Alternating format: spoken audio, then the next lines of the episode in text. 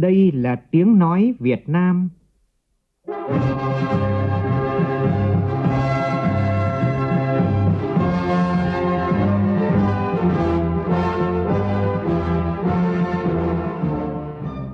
là tiếng nói Việt Nam, phát thanh từ Hà Nội, thủ đô nước Cộng hòa xã hội chủ nghĩa Việt Nam.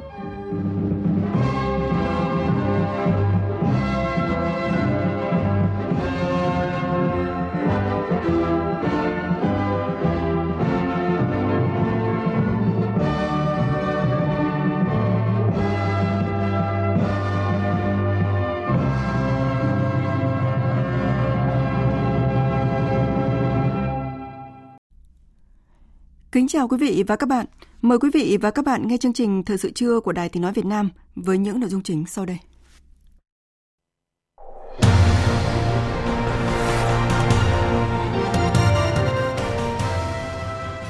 Thủ tướng Phạm Minh Chính làm việc với lãnh đạo chủ chốt tỉnh Con Tum về tình hình phát triển kinh tế xã hội.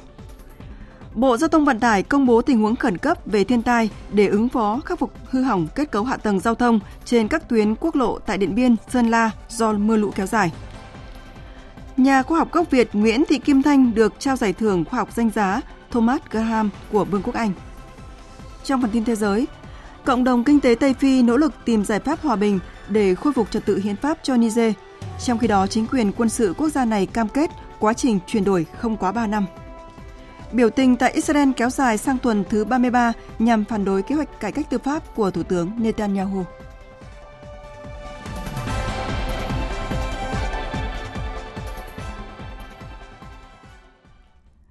Bây giờ là nội dung chi tiết.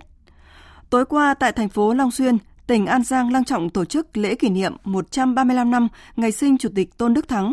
Đến dự chương trình có Chủ tịch nước Võ Văn Thưởng, các đồng chí nguyên lãnh đạo Đảng, Nhà nước, lãnh đạo các cơ quan trung ương, các tỉnh, thành phố và đại diện các tầng lớp nhân dân tỉnh An Giang. Tổng Bí thư Nguyễn Phú Trọng gửi lãng hoa chúc mừng. Phóng viên Vũ Dũng đưa tin. Phát biểu tại lễ kỷ niệm, đồng chí Lê Hồng Quang, Bí thư tỉnh ủy An Giang nhắc lại lời phát biểu của Chủ tịch Hồ Chí Minh tại lễ trao huân chương sao vàng cho Bác Tôn. Đồng chí Tôn Đức Thắng là một gương mẫu đạo đức cách mạng, suốt đời cần kiệm liêm chính, suốt đời hết lòng hết sức phục vụ cách mạng, phục vụ nhân dân. Ôn lại cuộc đời hoạt động cách mạng và những cống hiến to lớn của Chủ tịch Tôn Đức Thắng, Bí thư tỉnh ủy An Giang Lê Hồng Quang cho biết, Đảng bộ chính quyền và nhân dân tỉnh An Giang nguyện đoàn kết một lòng, xây dựng tỉnh nhà giàu đẹp, văn minh. Tại buổi lễ, Chủ tịch nước Võ Văn Thưởng đã trao quà của Tổng Bí thư Nguyễn Phú Trọng tặng Đảng bộ, chính quyền và nhân dân tỉnh An Giang. Trong chương trình công tác tại tỉnh Con Tum, sáng nay Thủ tướng Phạm Minh Chính làm việc với Ban Thường vụ tỉnh ủy Con Tum về tình hình phát triển kinh tế xã hội và giải quyết các kiến nghị đề xuất để Con Tum phát triển nhanh, bền vững. Phóng viên Vũ Khuyên đưa tin.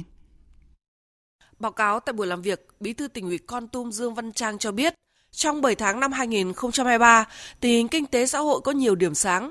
Tổng sản phẩm trên địa bàn toàn tỉnh trong 6 tháng tăng khá đạt 6,8%, đứng thứ 22 trên 63 tỉnh thành phố và cao nhất khu vực Tây Nguyên. Tổng vốn đầu tư toàn xã hội tăng trên 17% so với cùng kỳ.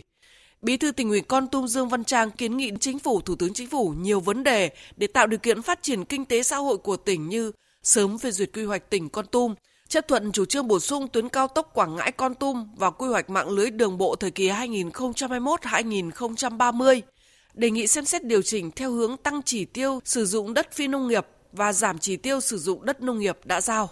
Đánh giá cao kết quả đạt được của Đảng bộ, chính quyền, quân và dân tỉnh Con Tum, đóng góp vào thành tựu chung của cả nước.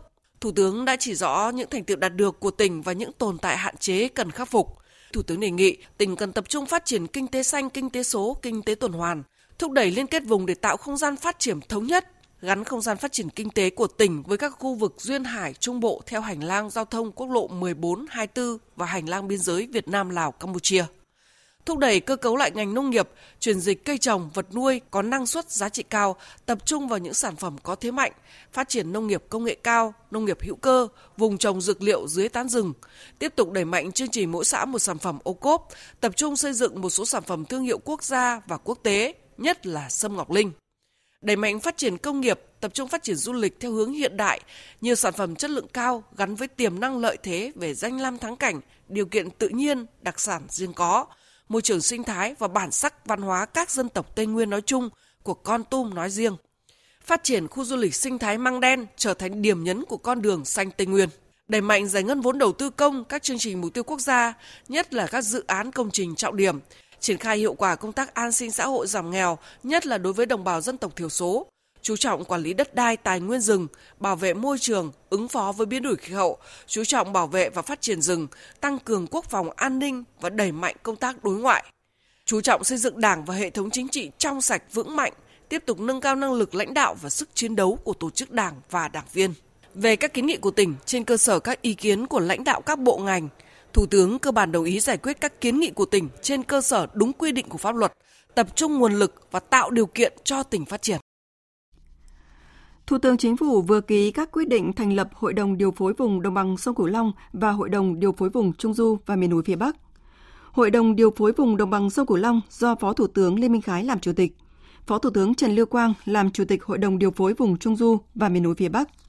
Hội đồng điều phối vùng có nhiệm vụ điều phối các hoạt động trong lập, điều chỉnh và tổ chức thực hiện quy hoạch quốc gia trong phạm vi liên quan, quy hoạch vùng đồng bằng sông Cửu Long, quy hoạch tỉnh, thành phố trong vùng đồng bằng sông Cửu Long, quy hoạch vùng Trung Du và miền núi phía Bắc, quy hoạch tỉnh trong vùng Trung Du và miền núi phía Bắc giai đoạn 2021-2030, tầm nhìn đến 2050 nghiên cứu đề xuất về thể chế, cơ chế, chính sách phát triển vùng đồng bằng sông Cửu Long, vùng Trung Du và miền núi phía Bắc, thúc đẩy liên kết vùng, tiểu vùng, đảm bảo các quy định, cơ chế chính sách liên kết vùng, tiểu vùng được thực hiện đồng bộ, nhất quán, hiệu quả, kỷ luật, kỷ cương.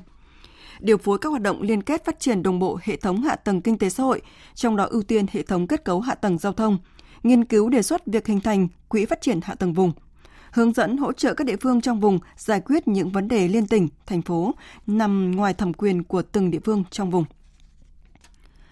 Bộ Công Thương vừa công bố danh sách 210 thương nhân được cấp giấy chứng nhận đủ điều kiện kinh doanh xuất khẩu gạo đến ngày 17 tháng 8. Theo đó, khu vực miền Nam và đồng bằng sông Cửu Long đang tập trung nhiều thương nhân kinh doanh xuất khẩu gạo, nhiều nhất cả nước. Cũng theo Bộ Công Thương, 7 tháng qua, cả nước đã xuất khẩu gần 4,9 triệu tấn gạo, thu về 2,62 tỷ đô la, tăng hơn 20% về lượng và tăng 31,4% về giá trị so với cùng kỳ. Đây là mức cao nhất thế giới và cao hơn gạo cùng phẩm của Thái Lan 16 đô la một tấn. Hiện còn khoảng 2,67 triệu tấn cho xuất khẩu trong 5 tháng còn lại của năm nay. Giá gạo xuất khẩu đã và đang không ngừng gia tăng tỉnh Lào Cai sẽ triển khai áp dụng nền tảng cửa khẩu số trong giải quyết thủ tục hành chính cho các tổ chức cá nhân có hoạt động xuất nhập cảnh, xuất khẩu qua cửa khẩu quốc tế đường bộ số 2 Kim Thành bắt đầu từ ngày mai 21 tháng 8. Các tổ chức cá nhân thực hiện khai báo trên hệ thống để được giải quyết thủ tục xuất nhập cảnh, xuất khẩu. Đến nay, tỉnh Lào Cai là tỉnh thứ hai trong cả nước áp dụng nền tảng cửa khẩu số sau Lạng Sơn. Ngoài ra, một số tỉnh, thành phố cũng đang nghiên cứu để áp dụng nền tảng cửa khẩu số. Tổng thu ngân sách nhà nước 7 tháng năm nay ước đạt hơn 1.000 tỷ đồng, bằng gần 63% dự toán. Trong bối cảnh nhà nước liên tục có các chính sách về giảm thuế như thuế giá trị gia tăng, giảm tiền thuê đất, giãn nộp thuế cho doanh nghiệp và người dân, thì kết quả thu ngân sách như vậy là đáng ghi nhận. Đặc biệt, số thu đến từ sản xuất kinh doanh ngày càng tăng, ước đạt 63,4% dự toán. Điều này cho thấy những chính sách hỗ trợ về thuế cho doanh nghiệp và người dân của Quốc hội và Chính phủ trong thời gian qua đã phát huy hiệu quả. Ghi nhận của phóng viên Đài tiếng nói Việt Nam. Đã hơn một tháng chính sách giảm 2% thuế giá trị gia tăng VAT đi vào thực tiễn, công ty cổ phần tập đoàn Gia An tiết kiệm gần 200 triệu đồng tiền mua nguyên vật liệu. Bên cạnh đó, hàng loạt chính sách như giãn hoãn nợ thuế, miễn giảm tiền thuê đất, hoàn thuế giá trị gia tăng được đẩy nhanh. Doanh nghiệp có thêm được nguồn lực gần 10 tỷ đồng để đầu tư phục hồi sản xuất kinh doanh. Dự tính hoạt động kinh doanh duy trì sự ổn định cùng tín hiệu thị trường phục hồi ở những tháng cuối năm, nên khi đơn hàng về nhiều hơn, tiền tạm nộp thuế của đơn vị có thể lên đến 4 tỷ đồng. Ông Nguyễn Trí Trung, Chủ tịch Hội đồng Quản trị Công ty Cổ phần Tập đoàn Gia An nêu thực tế. Tích lũy được lợi nhuận và từ cái tích lũy lợi nhuận đó thì sẽ đóng góp được thuế cho nhà nước cũng như là chăm lo đời sống của người lao động ngày càng tốt hơn. Ví dụ chỉ qua thời gian ngắn vừa rồi thì đã giúp cho doanh nghiệp chúng tôi cũng tiết kiệm được hàng tỷ đồng và đây là một cái điều mà đáng mừng và tạo đà cho doanh nghiệp cho tháng tới đây. Với doanh nghiệp sản xuất hàng tiêu dùng thiết yếu, nhờ các chính sách hỗ trợ kịp thời, đơn vị đã có thêm nguồn lực để thực hiện vai trò bình ổn thị trường, giữ giá cả và thêm nhiều chương trình khuyến mại kích cầu. Ông Phan Văn Dũng, Phó Tổng Giám đốc Công ty Cổ phần Việt Nam Kỹ nghệ Xúc sản cho biết. Với chương trình giảm thuế của chính phủ cộng với nội lực của doanh nghiệp với những chương trình khuyến mãi mà chúng tôi đã thực hiện thường xuyên như vậy, chúng tôi kỳ vọng cái doanh thu ở cái giai đoạn 6 tháng cuối năm 2023 nó tăng từ khoảng 10 đến 15%. Dù thu ngân sách 7 tháng đảm bảo tiến độ, nhưng dự báo những tháng cuối năm sẽ còn khó khăn. Do vậy, Bộ Tài chính đã chỉ đạo Tổng cục Thuế tập trung triển khai nhiều giải pháp, trong đó có việc cải cách thủ tục hành chính và tháo gỡ khó khăn vướng mắc cho doanh nghiệp, đặc biệt là việc hoàn thuế giá trị gia tăng. Bà Phạm Thị Minh Hiền, Phó vụ trưởng vụ chính sách Tổng cục Thuế cho biết, những chính sách thuế hỗ trợ doanh nghiệp năm nay cơ bản kế thừa chính sách năm trước đó. Tuy nhiên, về đối tượng được gia hạn, Nghị định số 12 năm 2023 loại trừ đối tượng là tổ chức tín dụng chi nhánh ngân hàng nước ngoài để góp phần tiếp tục hỗ trợ, giảm bớt khó khăn cho các doanh nghiệp, cá nhân tập trung vốn vào sản xuất kinh doanh, tạo đà thúc đẩy phát triển kinh tế và hỗ trợ kịp thời cho các doanh nghiệp người dân gặp khó khăn thông qua giảm chi phí tài chính, hỗ trợ thanh khoản và dòng tiền. Tổng cục Thuế đã trình Bộ Tài chính và trình Chính phủ ban hành Nghị định số 12 năm 2023 về gia hạn thời hạn nộp thuế giá trị gia tăng, thuế thu nhập doanh nghiệp, thuế thu nhập cá nhân và tiền thuê đất trong năm 2023 theo thống kê của Bộ Tài chính, tổng số tiền đã miễn giảm gia hạn ước tính đến hết tháng 7 năm 2023 đạt khoảng 109.000 tỷ đồng, trong đó miễn giảm khoảng 31.600 tỷ đồng, gia hạn khoảng 77.400 tỷ đồng. Bà Nguyễn Thị Cúc, Chủ tịch Hội Tư vấn Thuế Việt Nam đánh giá thực hiện chính sách đã tạo thêm động lực và niềm tin cho doanh nghiệp phục hồi sản xuất kinh doanh. Chúng ta thấy rằng là các giải pháp đưa ra đều có một mong muốn là làm thế nào các chính sách, các cái gói giải pháp đó phải đưa đến các doanh nghiệp, các doanh nhân. Để thực sự đi vào cuộc sống thì chúng tôi nghĩ rằng là việc thứ nhất phải làm tốt các công tác tuyên truyền, hướng dẫn để làm cho tất cả các doanh nghiệp, doanh nhân thấy được quyền lợi của mình được hưởng, thời điểm của mình được gia hạn thuế, những loại phí nào thì mình được giảm và mặt hàng nào, dịch vụ nào mình được giảm thuế giá trị tăng. Và như vậy rõ ràng chúng ta đi đôi với tuyên truyền, phải hỗ trợ điều chỉnh kê khai bổ sung vân vân.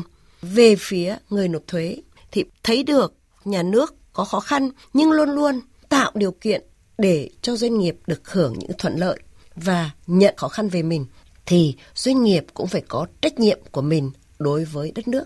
Nhận định những tháng cuối năm, tình hình thế giới vẫn diễn biến khó lường, lạm phát tuy hạ nhiệt nhưng còn ở mức cao, ngành thuế tiếp tục thực hiện tốt các gói hỗ trợ cho doanh nghiệp, tháo gỡ kịp thời những khó khăn, tạo đà cho doanh nghiệp và người dân, nhanh chóng khôi phục hoạt động sản xuất kinh doanh, phát triển ổn định, thúc đẩy tăng trưởng kinh tế, tạo nguồn thu bền vững cho ngân sách nhà nước.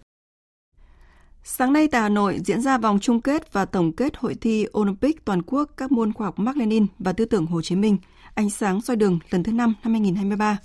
Hội thi do Trung ương Đoàn Thanh niên Cộng sản Hồ Chí Minh phối hợp với Ban tuyên giáo Trung ương, Học viện Chính trị Quốc gia Hồ Chí Minh, Bộ Giáo dục Đào tạo, Bộ Lao động Thương binh và Xã hội và Nhà xuất bản Chính trị Quốc gia Sự thật tổ chức. Tin của phóng viên Phương Thoa. Hội thi Olympic toàn quốc các môn khoa học Mark Lenin và tư tưởng Hồ Chí Minh ánh sáng soi đường lần thứ 5 phát động từ ngày 18 tháng 5 năm nay với hai bảng thi đấu, đó là bảng cá nhân và bảng đội tuyển với sự kết hợp giữa hình thức thi trực tuyến trên internet và sân khấu hóa. Sau 6 tuần thi bảng cá nhân gần có ờ, 262.000 thí sinh tham gia dự thi. Tại vòng thi cấp cụm bảng đội tuyển, toàn quốc có 36 câu lạc bộ lý luận trẻ đến từ các tỉnh thành đoàn, đoàn trực thuộc tham gia. Vượt qua hàng trăm nghìn thí sinh, Nguyễn Thị Huyền Trang, Học viện Khoa học Quân sự giành giải nhất bảng cá nhân và Ban thanh niên quân đội đạt giải nhất bảng đội tuyển. Đạt giải nhất hội thi, em Nguyễn Thị Huyền Trang, giải nhất đội bảng thi cá nhân chia sẻ. Em được giao lưu tiếp xúc được với rất là nhiều những cái bạn có kiến thức chuyên sâu về các môn triết học Mác Lênin và tư tưởng Hồ Chí Minh cũng được củng cố rất nhiều kiến thức cho bản thân cũng như bổ sung thêm những cái cái mà em chưa biết. Thì uh, em thấy cuộc thi này rất là ý nghĩa khi mà nó không chỉ là để tuyên truyền giáo dục học viên sinh viên cùng tích cực tham gia học tập những cái môn triết học Mác Lênin tư tưởng Hồ Chí Minh mà còn khuyến khích sinh viên là phải ờ, đứng lên bảo vệ nền tảng tư tưởng của Đảng đấu tranh chống lại những cái luận điệu sai trái xuyên tạc của thế lực thù địch. Giáo sư Nguyễn Thị Kim Thanh làm việc tại trường Đại học University College London, Vương quốc Anh đã được trao giải thưởng danh giá Thomas Graham năm 2023 của Liên hiệp Hiệp hội Công nghiệp Hóa chất và Hiệp hội Hóa học Hoàng gia Anh. Thomas Graham là một trong ba giải thưởng cao quý của Anh nhằm ghi nhận và tôn vinh các nhà nghiên cứu xuất sắc trong ờ, lĩnh vực hóa keo trong từng giai đoạn sự nghiệp. Tại hội nghị khoa học diễn ra từ ngày 17 đến ngày 19 tháng 7 vừa qua ở Liverpool, Anh, giáo sư Nguyễn Thị Kim Thanh đã thuyết trình trước 400 nhà khoa học từ khắp nơi trên thế giới. Hội nghị này thường được tổ chức 3 năm một lần, quy tụ các nhà khoa học, nhà phát minh và các doanh nhân nổi tiếng trên toàn cầu trong lĩnh vực hóa keo. Bài thuyết giảng nhận được sự quan tâm đánh giá rất cao của các nhà khoa học, chuyên gia đầu ngành trong lĩnh vực hóa keo tham dự hội nghị. Theo đánh giá của các đại biểu, nội dung bài giảng này của giáo sư Thanh chứa đựng nhiều kiến thức sâu rộng, tổng hợp về nhiều lĩnh vực khoa học trên cơ sở kết nối các thành tựu của nền khoa học Anh – Giáo sư Nguyễn Thị Kim Thanh là một trong những trí thức người Việt nổi tiếng thế giới. Năm 2023 này cũng là năm ghi dấu ấn nổi bật trong sự nghiệp nghiên cứu của giáo sư Nguyễn Thị Kim Thanh. Hồi tháng 2, bà đã được Liên minh quốc tế về hóa học cơ bản và hóa học ứng dụng trao giải thưởng Người phụ nữ xuất sắc trong lĩnh vực hóa học hoặc kỹ thuật hóa học năm 2023 cùng 11 nhà khoa học nữ đến từ Mỹ, Anh, Đức, Italia, Trung Quốc, Singapore, Ấn Độ, Brazil, Nhật Bản và Bỉ. Thông tin trong lĩnh vực lao động việc làm, người lao động thuộc vùng đồng bào dân tộc thiểu số và miền núi đi làm việc ở nước ngoài theo hợp đồng được hỗ trợ đào tạo nghề, bồi dưỡng kỹ năng nghề, hỗ trợ đào tạo ngoại ngữ tối đa 4 triệu đồng mỗi người, mỗi khóa học. Đây là nội dung của thông tư số 55 vừa được Bộ Tài chính ban hành quy định quản lý sử dụng và quyết toán kinh phí sự nghiệp từ nguồn ngân sách nhà nước thực hiện các chương trình mục tiêu quốc gia giai đoạn 2021-2025. Thông tư quy định rõ về việc hỗ trợ người lao động thuộc vùng đồng bào dân tộc thiểu số và miền núi đi làm việc ở nước ngoài, về hình thức hỗ trợ, hỗ trợ đào tạo, bổ túc kỹ năng nghề, ngoại ngữ cho người lao động thuộc đối tượng được hỗ trợ thông qua cơ chế đấu thầu, đặt hàng, giao nhiệm vụ với các cơ sở đào tạo nghề, ngoại ngữ hoặc doanh nghiệp tổ chức sự nghiệp đưa người lao động đi làm việc ở nước ngoài. Trường hợp không đủ điều kiện hoặc không lựa chọn được đơn vị thực hiện dịch vụ người lao động đã hoàn thành khóa học từ trước đó thì thực hiện hỗ trợ trực tiếp cho người lao động khi đủ điều kiện xuất cảnh đi làm việc ở nước ngoài, căn cứ vào các hóa đơn chứng từ thực tế. 162.000 là số lao động tìm được việc làm qua 124 phiên giao dịch việc làm do Trung tâm Dịch vụ Việc làm Hà Nội tổ chức từ đầu năm đến nay, góp phần thực hiện mục tiêu giải quyết việc làm cho lao động trong bối cảnh giảm giãn việc. Phóng viên Hà Nam thông tin. Ông Vũ Quang Thành, Phó Giám đốc Trung tâm Dịch vụ Việc làm Hà Nội cho biết, với hai điểm sàn giao dịch việc làm chính và 15 điểm sàn vệ tinh đặt tại các quận huyện trên địa bàn thành phố, đây là một trong những điều kiện thuận lợi để Trung tâm Dịch vụ Việc làm Hà Nội tận dụng tối đa nguồn lực nhằm tổ chức các phiên giao dịch việc làm, nhất là các phiên giao dịch việc làm trực tuyến trong kết nối cung cầu lao động. Hiệu quả của phiên online này trong giai đoạn vừa rồi thì Trung tâm Hà Nội cũng đã rất là tích cực phối hợp cùng với các địa phương phỏng vấn tuyển dụng trực tuyến thì cái hình thức phỏng vấn tuyển dụng trực tuyến này thì cũng đã được doanh nghiệp và người lao động cũng đã thích nghi dần. Và cái hiệu quả của nó thì cũng được doanh nghiệp và người lao động đánh giá rất là tốt. Có thể thấy là doanh nghiệp và người lao động tuy ở những cái khoảng cách rất xa, nhưng mà không còn khoảng cách nữa. Có thể ngồi bất kể vị trí nào, bất kể một địa điểm nào, đều có thể tham gia vào các hoạt động phỏng vấn tuyển dụng, kết nối giữa doanh nghiệp và người lao động. Thì cái đấy là một tính ưu điểm rồi hai nữa là chúng ta thấy được tận dụng được tối đa cái nguồn lực tham gia vào các hoạt động giao dịch. Nguồn lao động đi tìm kiếm việc làm có thể tìm cho mình được đa dạng các vị trí việc làm khác nhau. Có nhiều cơ hội tìm kiếm việc làm hơn có nghĩa rằng là tận dụng được tối đa mọi nguồn lực cả cung và cầu doanh nghiệp cũng có nhiều cơ hội hơn có thể tuyển dụng lao động ở nhiều tỉnh. Người lao động thì cũng có nhiều cơ hội hơn tìm kiếm được nhiều các vị trí việc làm khác nhau hơn. Thưa quý vị và các bạn, Đồng Nai là địa phương trong vùng kinh tế trọng điểm phía Nam. Tuy nhiên, thời gian qua, các công trình hạ tầng của Đồng Nai lại đang lạc hậu và thiếu thốn. Dù đang triển khai hàng chục dự án, thế nhưng tiến độ thực hiện lại rất chậm so với kế hoạch đề ra. Địa phương đang tập trung các giải pháp gỡ bướng để thúc đẩy tiến độ các công trình trọng điểm. Phóng viên Duy Phương, thường trú tại thành phố Hồ Chí Minh, thông tin. Đồng Nai hiện có 20 dự án công trình trọng điểm đang triển khai. Tổng nguồn vốn bố trí cho các công trình dự án trọng điểm hơn 4.000 tỷ đồng, Tuy nhiên, đến nay mới giải ngân hơn 450 tỷ đồng, đạt hơn 11% kế hoạch. So với kết quả giải ngân chung của tỉnh và cả nước, thì việc thực hiện và giải ngân của các công trình trọng điểm của tỉnh đạt rất thấp. Khó khăn lớn nhất hiện nay trong quá trình triển khai các công trình dự án trọng điểm chủ yếu liên quan đến công tác bồi thường, giải phóng mặt bằng. Ông Ngô Thế Ân, Giám đốc Ban Quản lý Dự án Đầu tư xây dựng công trình giao thông tỉnh Đồng Nai cho biết. Đây cũng là một cái khó của ờ, chủ đầu tư. Thì ờ, chúng tôi Ờ, cũng, cũng xin nhận khuyết điểm là ở cái giai đoạn đầu của dự án tức là triển khai nó có chậm cho đến thời điểm hiện nay thành phố Biên Hòa cũng đã bàn giao được một phần ở phía phường Thống Nhất đi qua phường Hiệp Hòa thì cái đoạn này cũng đã bàn giao được hơn 2 hecta. Một dự án trọng điểm khác trên địa bàn thành phố Biên Hòa là dự án bờ kè và đường ven sông Đồng Nai. Chủ tịch Ủy ban nhân dân thành phố Biên Hòa Đỗ Khôi Nguyên cho biết, hiện vướng mắc lớn khi làm đường ven sông là chưa có đất để tái định cư cho các hộ dân bị giải tỏa. Nó vướng một cái giao đất tái định cư là thuộc chỗ công ty kinh doanh nhà khoảng 172 lô thì địa phương bố trí tái định cư là sẽ di dời và gần như hoàn thành cái công tác giải phóng mặt bằng. Theo quy định tiền thuê nhà thì hiện nay là mình chỉ hỗ trợ có 5 tháng để người ta di dời. Đấy nhưng mà hộ dân cũng có một số hộ là họ cũng chưa được đồng thuận. Đối với dự án cấp quốc gia là đường cao tốc Biên Hòa Vũng Tàu, ông Nguyễn Hữu Nguyên, Giám đốc Sở Kế hoạch và Đầu tư tỉnh Đồng Nai cho biết, tiến độ thực hiện mới dừng lại ở công tác bồi thường, giải phóng mặt bằng. Hiện trong 4 khu tái định cư thì mới có một khu đã khởi công nhưng cũng chưa triển khai được. Theo ông Nguyễn Hữu Nguyên, do mới giải ngân trong khối lượng công việc thuộc thủ tục bồi thường giải phóng mặt bằng nên tỷ lệ giải ngân đạt rất thấp, khoảng 1,54%. À, hiện nay thì thu đất một số cái ờ, vị trí mà của các tổ chức như là trường giáo dưỡng số 4 của Bộ Công an và ờ, tập đoàn cao su thì hiện nay cũng có một số cái cái khó khăn. Tuy nhiên thì việc này thì tỉnh cũng đã làm việc và cũng đã có cái hướng xử lý. À, hiện nay thì cái hạ tầng của cái phạm vi toàn tuyến thì à, cái việc di dời hạ tầng này cũng đang là được tỉnh giao cho các cái cơ quan có liên quan là rà soát để à, xử lý. Trước tình hình giải ngân vốn đầu tư và tiến độ thực hiện các công trình dự án trọng điểm chậm trễ, ông Võ Tấn Đức, quyền Chủ tịch Ủy ban Nhân dân tỉnh Đồng Nai, yêu cầu trong thời gian tới, các địa phương có dự án trọng điểm phải tập trung quan tâm, chỉ đạo tháo gỡ vướng mắc, nhất là công tác bồi thường, giải phóng mặt bằng. Đồng thời, xử lý kịp thời các khiếu nại, tạo sự đồng thuận của nhân dân, không để chậm làm ảnh hưởng đến việc xây dựng các công trình.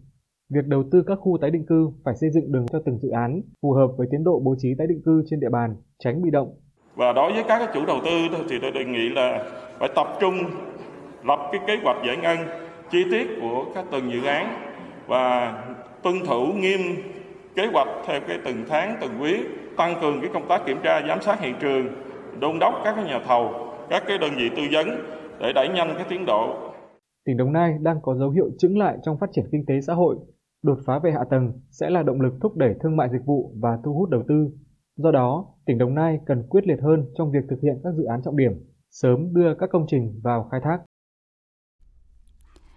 Ngày 22 tháng 8 này, công ty đấu giá hợp danh Việt Nam bắt đầu tổ chức buổi đấu giá biển số ô tô của phiên đấu giá thứ nhất. Trong ngày sẽ có 11 biển số của 10 tỉnh, thành phố được đưa ra mở hàng cho phiên đấu giá này. Để các buổi đấu giá diễn ra khách quan, minh bạch, Cục Cảnh sát Giao thông và các cục nghiệp vụ của Bộ Công an sẽ cử cán bộ theo dõi, giám sát toàn bộ quá trình và kết quả đấu giá theo quy định của pháp luật về đấu giá tài sản. Toàn bộ các bước đấu giá biển số ô tô từ khi đăng ký tài khoản, lựa chọn biển số đến nhận văn bản xác nhận biển số trúng đấu giá đều thực hiện trên môi trường mạng. Người dân tham gia đấu giá và nhận kết quả đấu giá biển số ô tô tại gia đình. Thưa quý vị, lấy nền tảng văn hóa bản địa làm nền tảng để phát triển du lịch, Sapa đang khá thành công với hướng đi này. Việc khai thác tốt những giá trị riêng có về thiên nhiên, bản sắc, nét đẹp văn hóa dân tộc đã tạo ra một sức sống bền vững cho ngành du lịch Sapa. Ghi nhận của cộng tác viên Trung Kiên tại khu vực Tây Bắc. Cách trung tâm thị xã Sapa gần 3 km, Cát Cát là một trong những bản làng cổ của đồng bào dân tộc Mông. Nơi đây còn lưu truyền nghề thủ công truyền thống và những phong tục tập quán có giá trị cao về văn hóa lịch sử, Những ngày cuối tuần, du khách đến đây sẽ được thưởng thức tiết mục văn nghệ vô cùng đặc sắc của hơn 130 bạn nhỏ. Các em mặc trang phục truyền thống, thể hiện những bài hát cổ được chuyên gia về văn hóa Mông phục dựng lại. Tại đây, không chỉ các chàng trai, cô gái mà các già làng trưởng bản cũng được tham gia biểu diễn văn nghệ, thực cảnh tái hiện những sinh hoạt của người dân bản địa, vừa giữ gìn được bản sắc văn hóa lại vừa có thu nhập ổn định. Ông Nguyễn Trung Kiên, Phó Giám đốc Công ty Trách nhiệm hữu hạn một thành viên Du lịch Cát Cát cho biết khôi phục cái văn hóa mông gốc để làm cái chủ đạo trong cái quá trình phát triển của mình ờ, để làm cái du lịch bền vững. Khi khách mà đến xuống cái bản Cát Cát thì sẽ thấy những cái hoạt động, ờ, những sinh hoạt đời thường của bà con dân bản, rồi những hoạt động nghề, giảng dạy, trao truyền lại cho các em những cái vốn cổ văn hóa của người dân tộc Mông. Ví dụ như từ cái chữ viết, có cái lớp dạy cái chữ viết của người Mông như thế để người ta hiểu về cái quá trình, cái văn hóa của cái người dân tộc. Lấy văn hóa làm nền tảng du lịch, Cát Cát đã hướng mỗi người dân trở thành đại sứ du lịch của địa phương. Yêu Cát Cát Jackson, một chàng trai đến từ nước Anh, đã tự đổi tên tiếng Việt là Sơn và xin ở lại làm việc trong khu du lịch này. Sơn làm bánh, bán hàng ở đây được 2 tháng nay. Rất là vui và được nói chuyện với nhiều người thì à, hay quá. Nhiều điểm rất là thú vị. Xã Tả Phìn, thị xã Sapa, nơi lưu giữ được nhiều nét văn hóa của người Dao Đỏ và người Mông, anh Trần Trí Thành, giám đốc hợp tác xã Tả Phìn Xanh, đã chọn nơi đây để phát triển du lịch cộng đồng. Năm 2019, khu du lịch sinh thái vườn đá Tả Phìn là sản phẩm dịch vụ du lịch đạt chuẩn ô cốp 4 sao đầu tiên của cả nước. Anh Thành chia sẻ. Mục tiêu của chúng tôi đặt ra là, là để lấy lại tiềm năng cho ngành du lịch cộng đồng của Sapa nhằm cái sự lan tỏa để à, có các cái đơn vị khác cùng tham gia chương trình ô cốp để à, phát triển cái thương hiệu du lịch cộng đồng cho uh, Sapa và cho Tả Phìn và cái nguồn khách ừ, đến với lại uh, cơ sở chúng tôi nó phát triển rất là nhiều. Từ đó nó tạo được cái sinh kế và uh, nó tăng cái thu nhập cho cơ sở. Top 10 điểm đến hấp dẫn nhất thế giới do tạp chí Rockwool của Anh và tạp chí National Geographic của Mỹ xếp hạng, điểm du lịch văn hóa hàng đầu thế giới, điểm du lịch có thắng cảnh thiên nhiên hấp dẫn hàng đầu thế giới. Điều khiến khu du lịch Sapa có được các giải thưởng này là bởi nơi đây đã rất thành công trong việc khai thác các yếu tố văn hóa bản địa để xây dựng các sản phẩm du lịch bền vững. Phóng viên Thanh Hiếu đưa tin, Công an huyện Cam Lộ, tỉnh Quảng Trị xác nhận vừa bắt giữ một đối tượng tình nghi có hành vi bắt cóc trẻ em. Hiện Công an huyện Cam Lộ đã bàn giao đối tượng cho Công an huyện Triệu Phong để tiếp tục điều tra làm rõ vụ việc. Theo thông tin ban đầu, vào khoảng 20 giờ 30 phút tối qua, Công an huyện Triệu Phong nhận được tin báo về việc cháu bé 7 tuổi, trú tại thôn Hà Xá, xã Triệu Ái, huyện Triệu Phong, khi đang chơi trước nhà ở địa phận quốc lộ 1 thì bị một người đàn ông không rõ danh tính đi xe máy và kéo lên xe và chở đi. Ngay sau khi phát hiện vụ việc, gia đình nạn nhân và người dân đã tổ chức tìm kiếm truy đuổi, thông báo cho công an. Đến khoảng 22 giờ, người dân phát hiện một người đàn ông lạ mặt đang điều khiển xe máy đưa cháu bé đi trên tuyến quốc lộ 9 theo hướng huyện Hướng Hóa. Đến địa phận thôn Nam Hiếu, xã Cam Hiếu, huyện Cam Lộ thì đối tượng này bị người dân đuổi kịp và giữ lại. Người đàn ông được xác định trú tại thôn Trà Liên, xã Triệu Giang, huyện Triệu Phong. Hiện vụ việc đang được các cơ quan chức năng tiếp tục điều tra, làm rõ. Bộ Giao thông Vận tải vừa công bố tình huống khẩn cấp về thiên tai để ứng phó các vụ hư hỏng kết cấu hạ tầng giao thông trên các tuyến quốc lộ tại Điện Biên, Sơn La do mưa lũ kéo dài. Bộ Giao thông Vận tải yêu cầu Cục Đường bộ Việt Nam, hai Sở Giao thông Vận tải Sơn La và Điện Biên theo phạm vi trách nhiệm quản lý triển khai các hoạt động khắc phục hậu quả thiên tai, ban hành lệnh xây dựng công trình khẩn cấp để khắc phục hậu quả theo quy định của pháp luật. Mục tiêu nhằm khôi phục nhanh nhất hoạt động giao thông thông suốt an toàn. Thưa quý vị, mùa mưa lũ năm nay dự báo số cơn bão không nhiều nhưng lại có khả năng có cường độ mạnh, có thể gây ra những hậu quả nặng nề nếu không chủ động ứng phó. Trước dự báo này, Bộ Quốc phòng đã chỉ đạo các quân khu tăng cường lực lượng giả soát các phương án đối phối hợp chặt chẽ với chính quyền địa phương, sẵn sàng tham gia khắc phục kịp thời các sự cố thiên tai. Phóng viên Nguyên Nhung thông tin.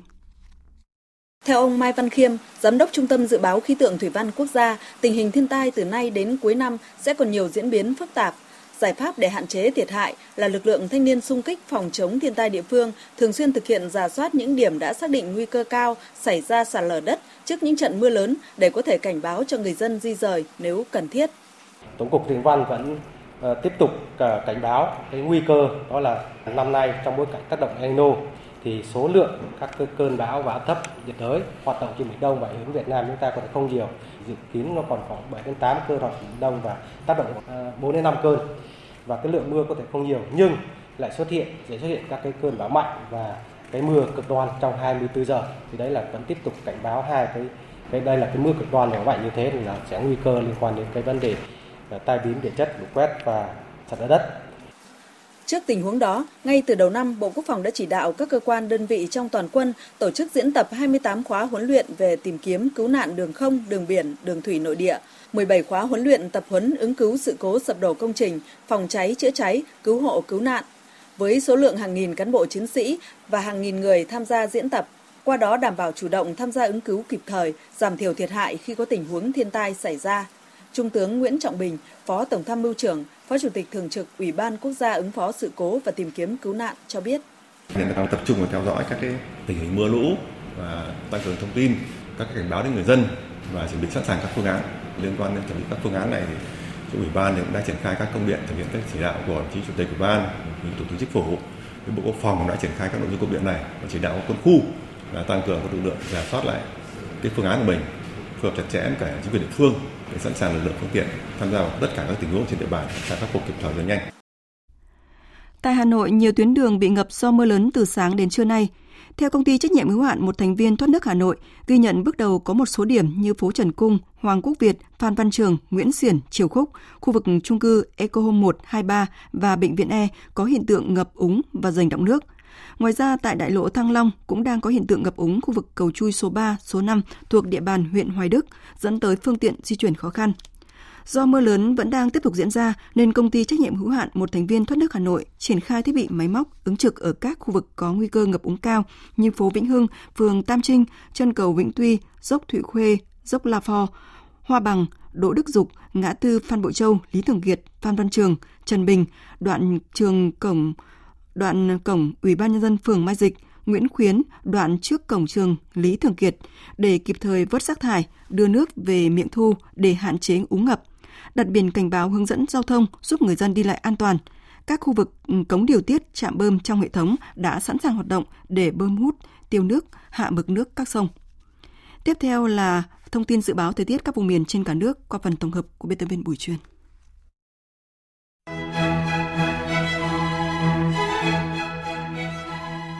Trung tâm Dự báo Khí tượng Thủy văn Quốc gia cho biết, hôm nay ở Bắc Bộ tiếp tục có mưa vừa, mưa to và rông cục bộ có nơi mưa rất to, với lượng phổ biến từ 20 đến 40 mm, có nơi trên 80 mm.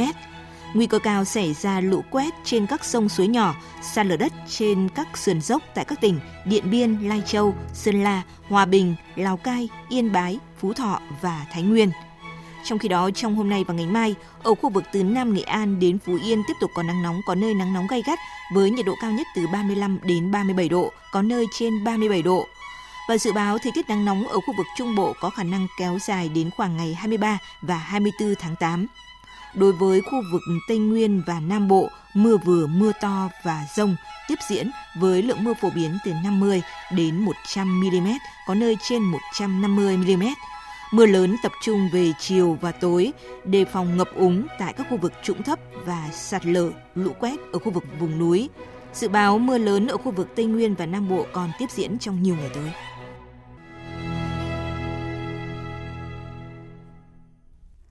Xin mở đầu phần tin thế giới với thông tin về điểm nóng Niger. Đã ấn định ngày can thiệp quân sự, thế nhưng cộng đồng kinh tế Tây Phi, ECOWAS vẫn đang cố tìm giải pháp hòa bình để khôi phục trật tự hiến pháp cho quốc gia thành viên này. Trong khi đó, chính quyền quân sự Niger cam kết quá trình chuyển đổi không quá 3 năm. Tổng hợp của biên tập viên Đình Nam. Giới chức quân sự Cộng đồng Kinh tế Tây Phi ECOWAS đã nhắc tới D-Day, tức là ngày can thiệp quân sự vào Niger. Ngày này đã được ấn định, nhưng đây vẫn là giải pháp cuối cùng từ ECOWAS nếu giải pháp ngoại giao thất bại. Khối Tây Phi vẫn đang cố gắng thúc đẩy đàm phán trong vấn đề Niger, trong khi lực lượng đảo chính nước này cũng đang cởi mở hơn trong các cuộc đối thoại. Hôm qua, đích thân Thủ tướng mới được chính quyền quân sự Niger bổ nhiệm đã ra tận sân bay để đón tiếp phái đoàn hòa giải ECOWAS do lãnh đạo Nigeria Abubakar dẫn đầu đoàn, cùng Chủ tịch Ủy ban ECOWAS Omar Touré. Phái đoàn ECOWAS lần đầu được phép gặp trực tiếp Tổng thống bị lật đổ Niger Mohamed Bazoum. Kết quả các cuộc gặp không được tiết lộ một cách chi tiết. Tuy nhiên, khi phát biểu trên truyền hình sau đó, tướng Abdurrahmane Tiani tuyên bố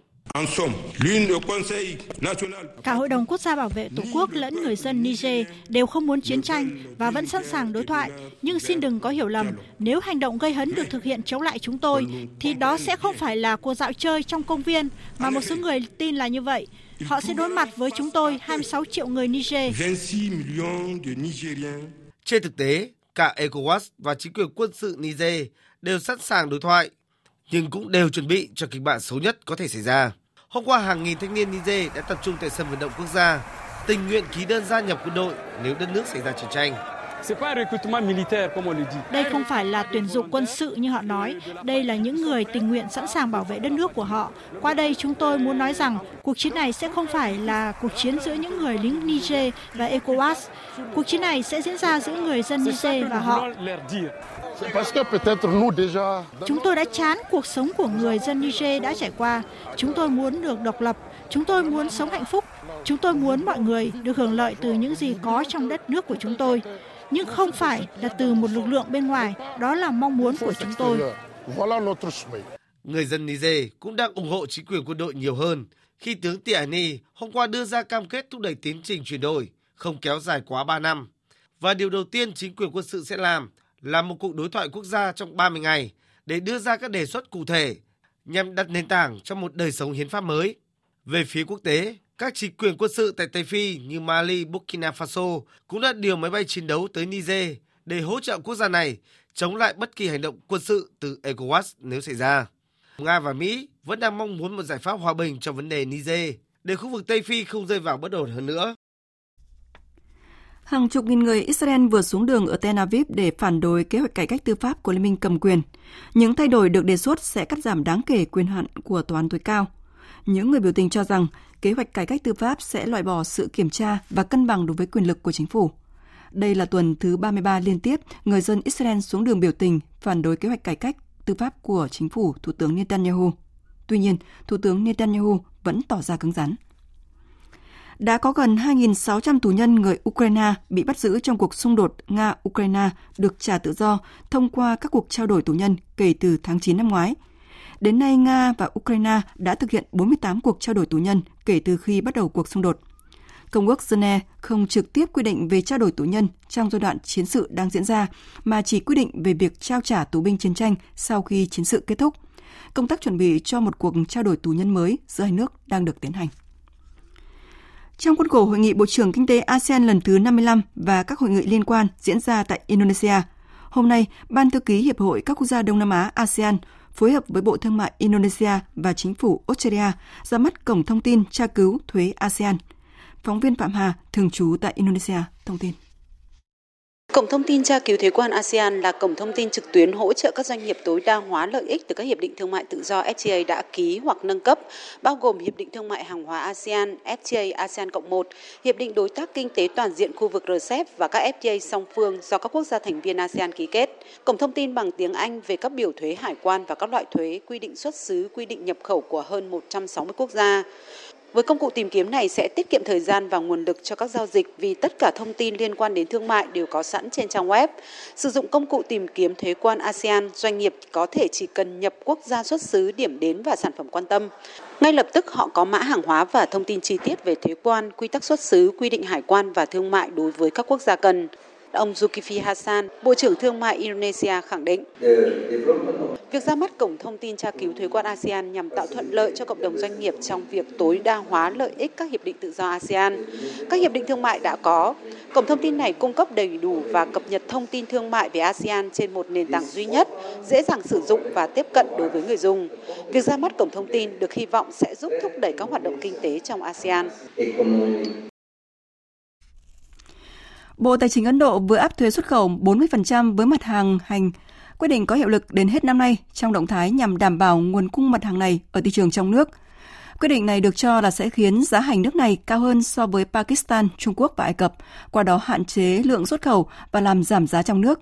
Kể từ tháng 7 đến nay, giá hành buôn giá hành bán buôn tại các thị trường ở Ấn Độ đã tăng gần 20% lên mức gần 29 đô la Mỹ một tạ, trong bối cảnh xuất hiện quan ngại lượng mưa thất thường có thể khiến sản lượng hành giảm sút. Hôm nay, Thủ tướng Nhật Bản Kishida Fumio đến thăm nhà máy hạt nhân Fukushima số 1 trước khi ấn định thời gian xả nước thải đã qua xử lý ra biển. Sau chuyến thăm này, Thủ tướng Kishida sẽ gặp đại diện của các tổ chức ngư dân để đảm bảo nước xả ra biển đã được xử lý an toàn. Dự kiến chính phủ Nhật Bản sẽ đưa ra quyết định cuối cùng về thời điểm xả thải vào ngày 22 tháng 8. Trên khắp thế giới, nhiều đám cháy rừng nghiêm trọng đang xảy ra, đặc biệt là tại Bắc Mỹ và châu Âu. Những thiệt hại nghiêm trọng một lần nữa cảnh tỉnh thế giới không thể chậm trễ cho cuộc chiến chống biến đổi khí hậu. Miền Tây Canada đang trải qua mùa cháy rừng tồi tệ nhất trong lịch sử với hơn 1.000 đám cháy rừng đang hoành hành, trong đó có hơn 350 đám cháy rừng đang diễn ra tại tỉnh British Columbia. Thủ hiến tỉnh British Columbia Daniel Abbey cho biết. Tình hình hiện tại thật tồi tệ. Chúng tôi đã lệnh sơ tán 35.000 người dân ngay lập tức trong khi 30.000 người khác trong diện sẵn sàng rời đi ngay khi có yêu cầu. Tại Hawaii, Mỹ, đám cháy rừng nghiêm trọng bùng phát từ ngày 9 tháng 8 tại đảo Maui đã khiến 114 người thiệt mạng. Thống đốc Hawaii John Green cho biết công tác cứu hộ và tìm kiếm các nạn nhân mất tích đang được tiến hành một cách khẩn trương. Phạm vi tàn phá đối với Maui rất khó diễn tả bằng lời.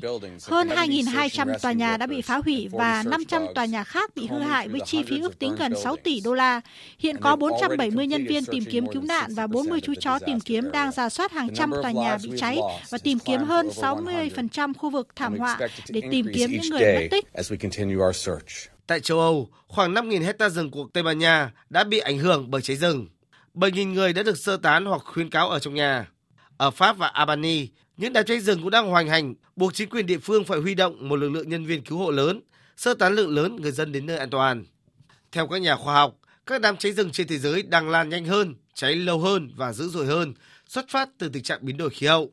Theo bà Sonia, nhà khoa học khí hậu của Thụy Sĩ, tính trung bình trên đất liền, các đợt nắng nóng cực đoan thường xảy ra 10 năm một lần. Nếu không có tác động của con người đối với khí hậu, thì nay đã xảy ra thường xuyên hơn gấp 3 lần. Sự thất bại trong việc giải quyết vấn đề biến đổi khí hậu sẽ khiến nhiệt độ cực đoan leo thang, thậm chí còn nguy hiểm hơn. Tại Mỹ, người dân bản địa trên đảo Maui của Hawaii đang kêu gọi chính quyền địa phương ưu tiên vấn đề sức khỏe tâm thần cho người dân sau các trận cháy rừng kinh hoàng gần đây, cướp đi sinh mạng của gần 114 người.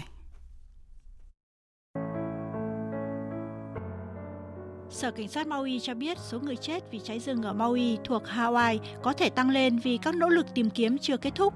Phần lớn cư dân ở Lahaina cho biết những trận cháy rừng tàn khốc đã phá vỡ cuộc sống của gia đình họ, khiến nhiều người rơi vào tình trạng hỗn loạn, chấn thương tâm lý. Nhiều cư dân địa phương đang kêu gọi chính quyền không nên vội vã tái thiết mà thay vào đó nên cung cấp các dịch vụ chăm sóc nhân đạo nhiều hơn để giúp cư dân chữa lành vết thương tâm lý. Chị Tiara Lawrence, cư dân ở Lahaina cho biết We need the we need the government to focus on mental health, PTSD. Chúng tôi cần tập trung vào sức khỏe tâm thần, điều trị chứng rối loạn căng thẳng sau chấn thương, cung cấp nhà ở cho mọi người, trợ cấp và giúp các gia đình gây dựng cuộc sống trở lại để họ chôn cất người thân và bạn bè. Nhiều người thậm chí chưa tổ chức được lễ tang, trong khi chính quyền đã đề cập việc xây dựng lại Lahaina. Thống đốc Hawaii Josh Green tuyên bố sẽ điều tra tận cùng nguyên nhân gây cháy rừng và trừng trị những ai cố gắng trục lợi sau khi có tin một số nhà đầu tư đất đai đã bắt đầu tiếp cận người dân địa phương để thảo luận về việc thu hồi đất và nhà. The land in Lahaina is reserved for its people Đất đai ở Lahaina được dành riêng cho cư dân khi họ quay trở lại và xây dựng lại cuộc sống. Và tôi đã chỉ thị cho các cơ quan tư pháp áp dụng các hình phạt hình sự đối với bất kỳ ai cố gắng trục lợi, chiếm đoạt tài sản ở các khu vực bị ảnh hưởng. Cháy rừng bắt đầu vào ngày 8 tháng 8 trên đảo Maui, hòn đảo lớn thứ hai của quần đảo Hawaii, với dân số hơn 100.000 người. Công tác dọn dẹp và khảo sát vẫn đang được tiến hành ở Lahana, khu vực chịu ảnh hưởng nặng nề nhất của cháy rừng. Paul McCartney và Ringo Starr, hai thành viên còn lại của ban nhạc huyền thoại The Beatles, đã tái hợp để trình bày lại ca khúc nổi tiếng một thời Let It Be. Ca khúc này nằm trong album um, sắp tới ra mắt của nhạc sĩ đồng quê Dolly Parton. Biên tập viên Đài tiếng nói Việt Nam thông tin.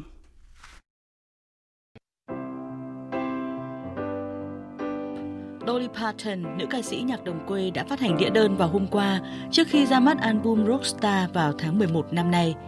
Trong album, huyền thoại một thời Paul McCartney hát và chơi piano, trong khi nhạc công Ringo Starr, đại sứ thân thiện của The Beatles, chơi trống trong bản thu âm.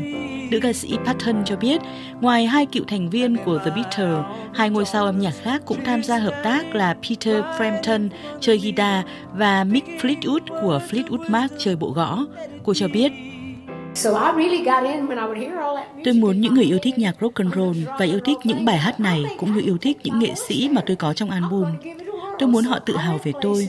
Tôi muốn họ nghĩ rằng cô ấy đã theo kịp được những thần tượng âm nhạc một thời và cô ấy đã làm được. Tôi thích được hát những bài hát khác để được chứng tỏ mình. Album Rockstar được lấy cảm hứng từ việc ca sĩ Patton được giới thiệu vào đại sảnh danh vọng Rock and Roll năm ngoái. Album sẽ bao gồm 9 bài hát gốc và 21 bản cover với danh sách cộng tác toàn sao bao gồm Anton John, Miller Cross, Stevie Nicks, Debbie Harry, Joan Jett và Chris Stapleton.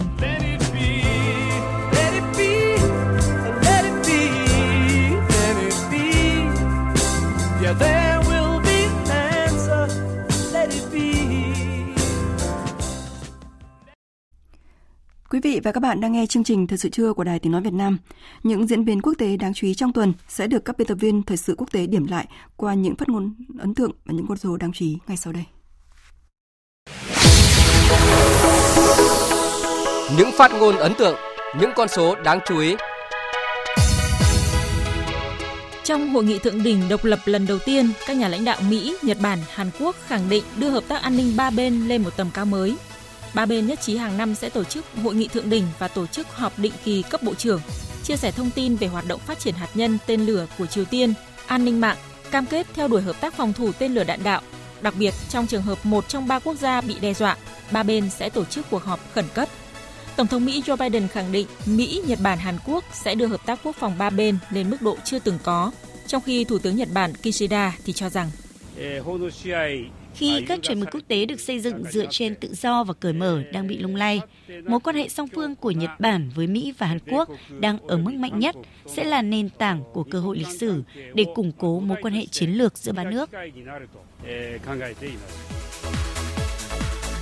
Liên quan đến cuộc khủng hoảng chính trị tại Niger, lãnh đạo quốc phòng khối cộng đồng kinh tế Tây Phi ECOWAS cho biết đã thảo luận và sẵn sàng can thiệp quân sự vào Niger nếu những nỗ lực ngoại giao thất bại. ECOWAS là một tổ chức dựa trên nguyên tắc. Chúng tôi có các giao thức của mình, chúng tôi có các quy tắc của riêng mình.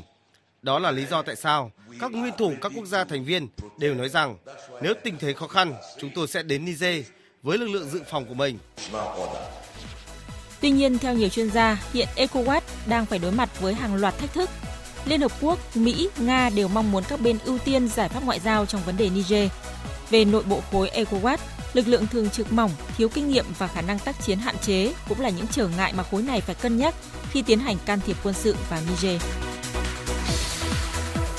Ả Rập Xê Út và Trung Quốc đã ký kết 12 thỏa thuận đầu tư có tổng trị giá hơn 1,3 tỷ đô la Mỹ bên lề diễn đàn doanh nghiệp Ả Rập Xê Út Trung Quốc diễn ra tại thủ đô Bắc Kinh nhằm thúc đẩy hợp tác song phương trên các lĩnh vực quan trọng như cơ sở hạ tầng, tài chính và nhà ở. Đây là bước đi tiếp theo trong nỗ lực của Ả Rập Xê Út nhằm thúc đẩy hợp tác thương mại với Trung Quốc. Nhiều nền kinh tế lớn của thế giới đã có dấu hiệu khởi sắc. Theo kết quả khảo sát của Bloomberg, tổng sản phẩm quốc nội của Mỹ sẽ tăng 1,8% trong quý 3 năm nay và sẽ tiếp tục tăng trưởng trong quý 4. Kinh tế của Nhật Bản cũng ở thời điểm tăng trưởng nhanh nhất kể từ năm 2020. Tại Anh, Thủ tướng Rishi Sunak cũng vừa đưa ra những đánh giá lạc quan về nền kinh tế nước này. Ưu tiên của tôi là giảm một nửa lạm phát và chúng tôi đang đạt được tiến bộ. Con số mà chúng tôi đưa ra cho thấy lạm phát đang giảm nhanh hơn so với dự kiến. Mặc dù còn nhiều việc phải làm, nhưng điều quan trọng là chúng tôi phải bám sát kế hoạch. Tôi nghĩ rằng đang có ánh sáng ở cuối đường hầm. Hơn 100 người thiệt mạng, hơn 5,5 tỷ đô la là những con số thiệt hại về người và của do thảm họa cháy rừng xảy ra ở Hawaii của Mỹ trong tuần qua. Tại Canada, hơn 1.000 đám cháy đang hoành hành trên khắp cả nước. Mới đây, gần 20.000 cư dân của thành phố Yellowknife đã được lệnh sơ tán. Tại châu Âu, giặc lửa cũng hoành hành tại Pháp và Tây Ban Nha, khiến hàng nghìn người phải di rời. Các chuyên gia cho rằng biến đổi khí hậu đã làm trầm trọng thêm vấn đề cháy rừng, trong đó hạn hán là một yếu tố góp phần làm gia tăng số lượng và cường độ của các vụ cháy năm nay với nhiệt độ cao làm phức tạp thêm tình hình. 25 quốc gia chiếm 1 phần tư dân số toàn cầu đang chịu áp lực về nước cực kỳ cao mỗi năm, trong đó Bahrain, Cộng hòa Ship, Kuwait, Liban và Oman là 5 quốc gia bị ảnh hưởng nặng nề nhất. Đây là số liệu từ báo cáo công bố hàng năm của Viện Tài nguyên Thế giới. Theo báo cáo thì tình trạng căng thẳng về nước cực kỳ cao có nghĩa là các quốc gia đang sử dụng gần như toàn bộ lượng nước họ có. Tình trạng thiếu nước trên thế giới dự kiến sẽ ngày càng trở nên tồi tệ hơn.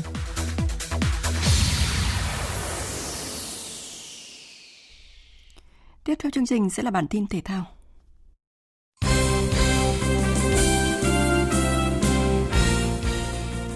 Quý vị và các bạn thân mến, chiều nay 20 tháng 8, U23 Việt Nam sẽ có trận gia quân giải U23 Đông Nam Á gặp U23 Lào với mục tiêu giành một chiến thắng đẹp. U23 Việt Nam bước vào giải U23 Đông Nam Á với tư cách là nhà đương kim vô địch. Thầy trò huấn luyện viên Hoàng Anh Tuấn rơi vào bảng đấu được đánh giá là dễ thở khi gặp U23 Lào và U23 Philippines. Dù dành sự tôn trọng cao nhất cho các đối thủ, nhưng huấn luyện viên Hoàng Anh Tuấn tự tin tuyên bố mục tiêu của U23 Việt Nam là vào tới trận chung kết. Tiền vệ Đinh Xuân Tiến cho biết. Tinh thần của đội rất là hào hứng và à, luôn sẵn sàng để bước vào trận đấu. Đây là lần thứ hai em tham dự giải U23 Đông Nam Á thì à, mục tiêu của em cũng như toàn đội là cố gắng bảo vệ thành công chức vô địch của năm ngoái. Thực ra thì em cũng à, đã được làm việc với thầy Tuấn. Thầy Tuấn à, luôn căn dặn bọn em là phải ra sân cố gắng thi đấu hết mình, luôn tập trung cao độ để thi đấu tốt. Đối thủ trong trận giao quân của U23 Việt Nam là U23 Lào. Trong 5 lần gặp nhau gần đây nhất, chiến thắng đều thuộc về U23 Việt Nam. Mặc dù thời gian vừa qua, bóng đá Lào đã có sự tiến bộ nhanh, đặc biệt là với các đội tuyển trẻ. Tuy nhiên, họ vẫn chưa phải là đối thủ xứng tầm với thầy trò huấn luyện viên Hoàng Anh Tuấn trong trận mở màn giải U23 Đông Nam Á 2023. Rõ ràng, U23 Việt Nam chỉ cần chơi đúng sức là có thể giành chọn 3 điểm trong trận giao quân. Trận đấu giữa U23 Việt Nam và U23 Lào sẽ diễn ra vào lúc 16 giờ chiều nay, 20 tháng 8. Cũng trong chiều nay, cuộc đọ sức giữa chủ nhà Thanh Hóa và câu lạc bộ Viettel lúc 18 giờ sẽ tìm ra đội bóng lên ngôi tại sân chơi Cúp Quốc gia 2023. Trận chung kết Cúp Quốc gia 2023 hứa hẹn sẽ vô cùng hấp dẫn bởi cả Thanh Hóa và Viettel đều có thực lực. Do hai đội đều không có cơ hội đua tranh ngôi vô địch V-League nên chắc chắn sẽ dồn toàn bộ sức lực cho danh hiệu này. Ở mùa giải năm nay, Thanh Hóa có thời điểm chơi rất tốt tại V-League nhưng lại hụt hơi ở giai đoạn nước rút. Với sân chơi Cúp Quốc gia, đội bóng xứ Thanh để lại ít dấu ấn bởi đều gặp các đối thủ yếu. Vì thế, trận chung kết gặp câu lạc bộ Viettel trên sân nhà là cơ hội để đoàn quân của huấn luyện viên Popov chiến đấu hết mình để giành một danh hiệu ở mùa bóng 2023. Trợ lý huấn luyện viên Mai Xuân Hợp cho biết. Nhưng mà đặc biệt là cũng là lần đầu tiên có một trận chung kết ngày cúp quốc gia tại ờ, sân nhà. Đó là một cái điều rất là lớn lao và tất cả cầu thủ muốn cống hiến một trận đấu tốt để giành những cái trận thắng để đem đến được cái niềm vui cho người hâm mộ bóng đá tỉnh nhà. Với Viettel, việc đội bóng này hết cơ hội đua tranh ngôi vô địch V-League là rất đáng tiếc. Tuy nhiên, phía trước Hoàng Đức và các đồng đội vẫn còn trận chung kết cúp quốc gia. Danh hiệu này sẽ giúp cho đội bóng áo lính có thêm động lực hướng tới mùa giải mới. Huấn luyện viên Thạch Bảo Khanh khẳng định. Ở Thanh Hóa chúng tôi gặp ờ, hai trận và đều là những hai trận rất là khó khăn. À, chúng tôi cũng có những cái khó khăn với Thanh Hóa và ngược lại thì à, Thanh Hóa cũng vậy. Chúng tôi hiểu nhau ở V-League chơi rất nhiều trận đấu rồi. À, tôi nghĩ là gặp đối thủ nào cũng khó khăn thôi. Thì mà khó khăn nào thì cũng, chúng tôi cũng sẽ cố gắng quyết tâm bằng cái nỗ lực của mình để vượt qua. Đương nhiên chúng tôi cũng giống như đội Thanh Hóa thôi thì mong muốn vô địch. Cả hai đội đều đang rất quyết tâm giải quyết đối thủ trong vòng 90 phút, nhưng không loại trừ khả năng trận đấu có thể phải giải quyết bằng loạt đá lân lưu may rủi. Vòng chung kết giải góp giả lập Gopzo Việt Nam Championship 2023 đã khởi tranh vào ngày 19 tháng 8 với sự tham dự của 24 vận động viên chuyên nghiệp và 6 vận động viên nghiệp dư với tổng giá trị giải thưởng 600 triệu đồng. Trong đó, nhà vô địch nhận giải thưởng là 120 triệu đồng. Sân Phoenix Champions Square tạo ra rất nhiều khó khăn thách thức cho các vận động viên trong ngày thi đấu đầu tiên. Kết quả, không có bất cứ vận động viên nào đạt thành tích điểm âm. Người dẫn đầu đang là vận động viên chuyên nghiệp Lê Anh Đức với kết quả dương 2.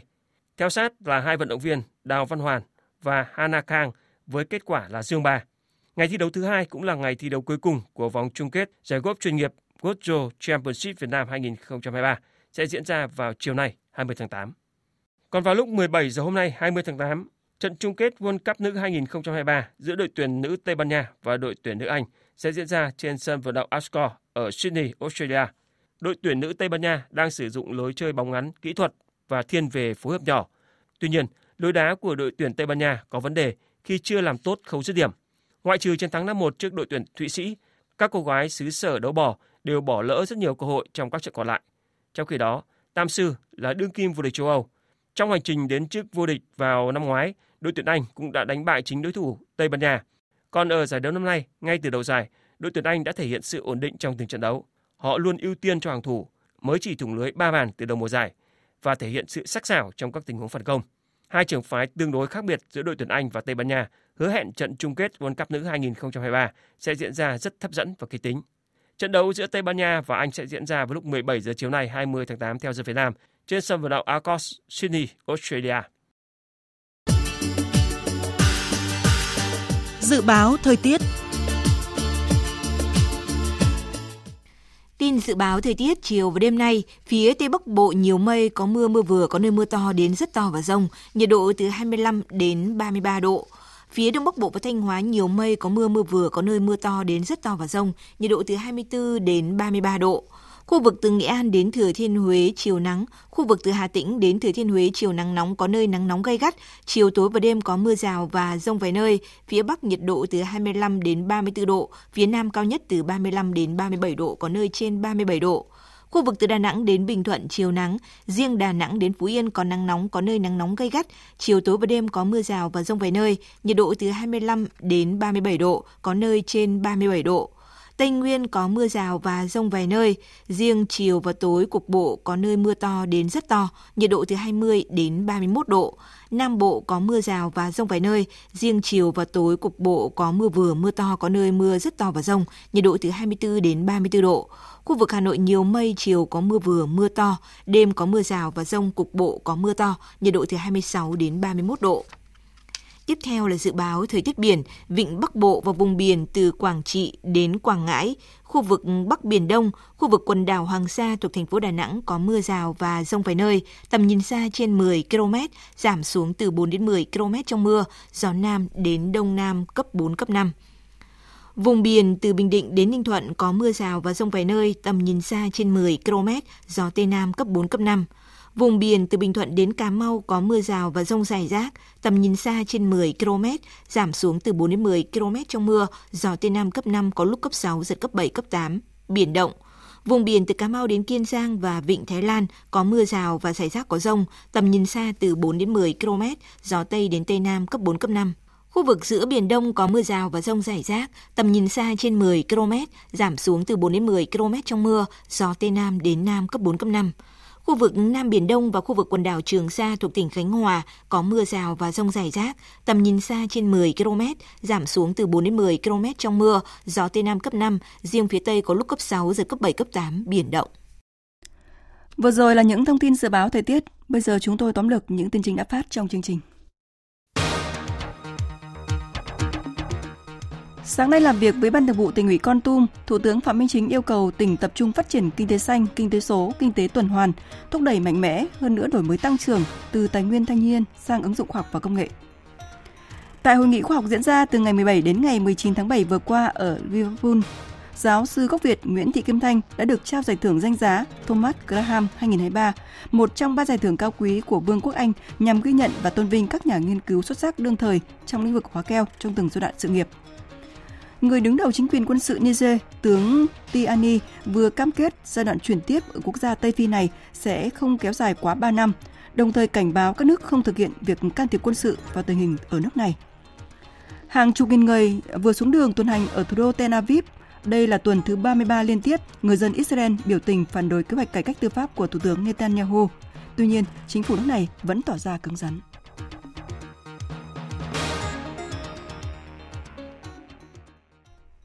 Phần tóm lược những tin chính vừa rồi đã kết thúc chương trình thời sự trưa nay của Đài Tiếng Nói Việt Nam. Chương trình do các biên tập viên Minh Châu, Hải quân, Thu Hòa thực hiện với sự tham gia của kỹ thuật viên Thu Hiền, chịu trách nhiệm nội dung Lê Hằng. Cảm ơn quý vị và các bạn đã dành thời gian lắng nghe.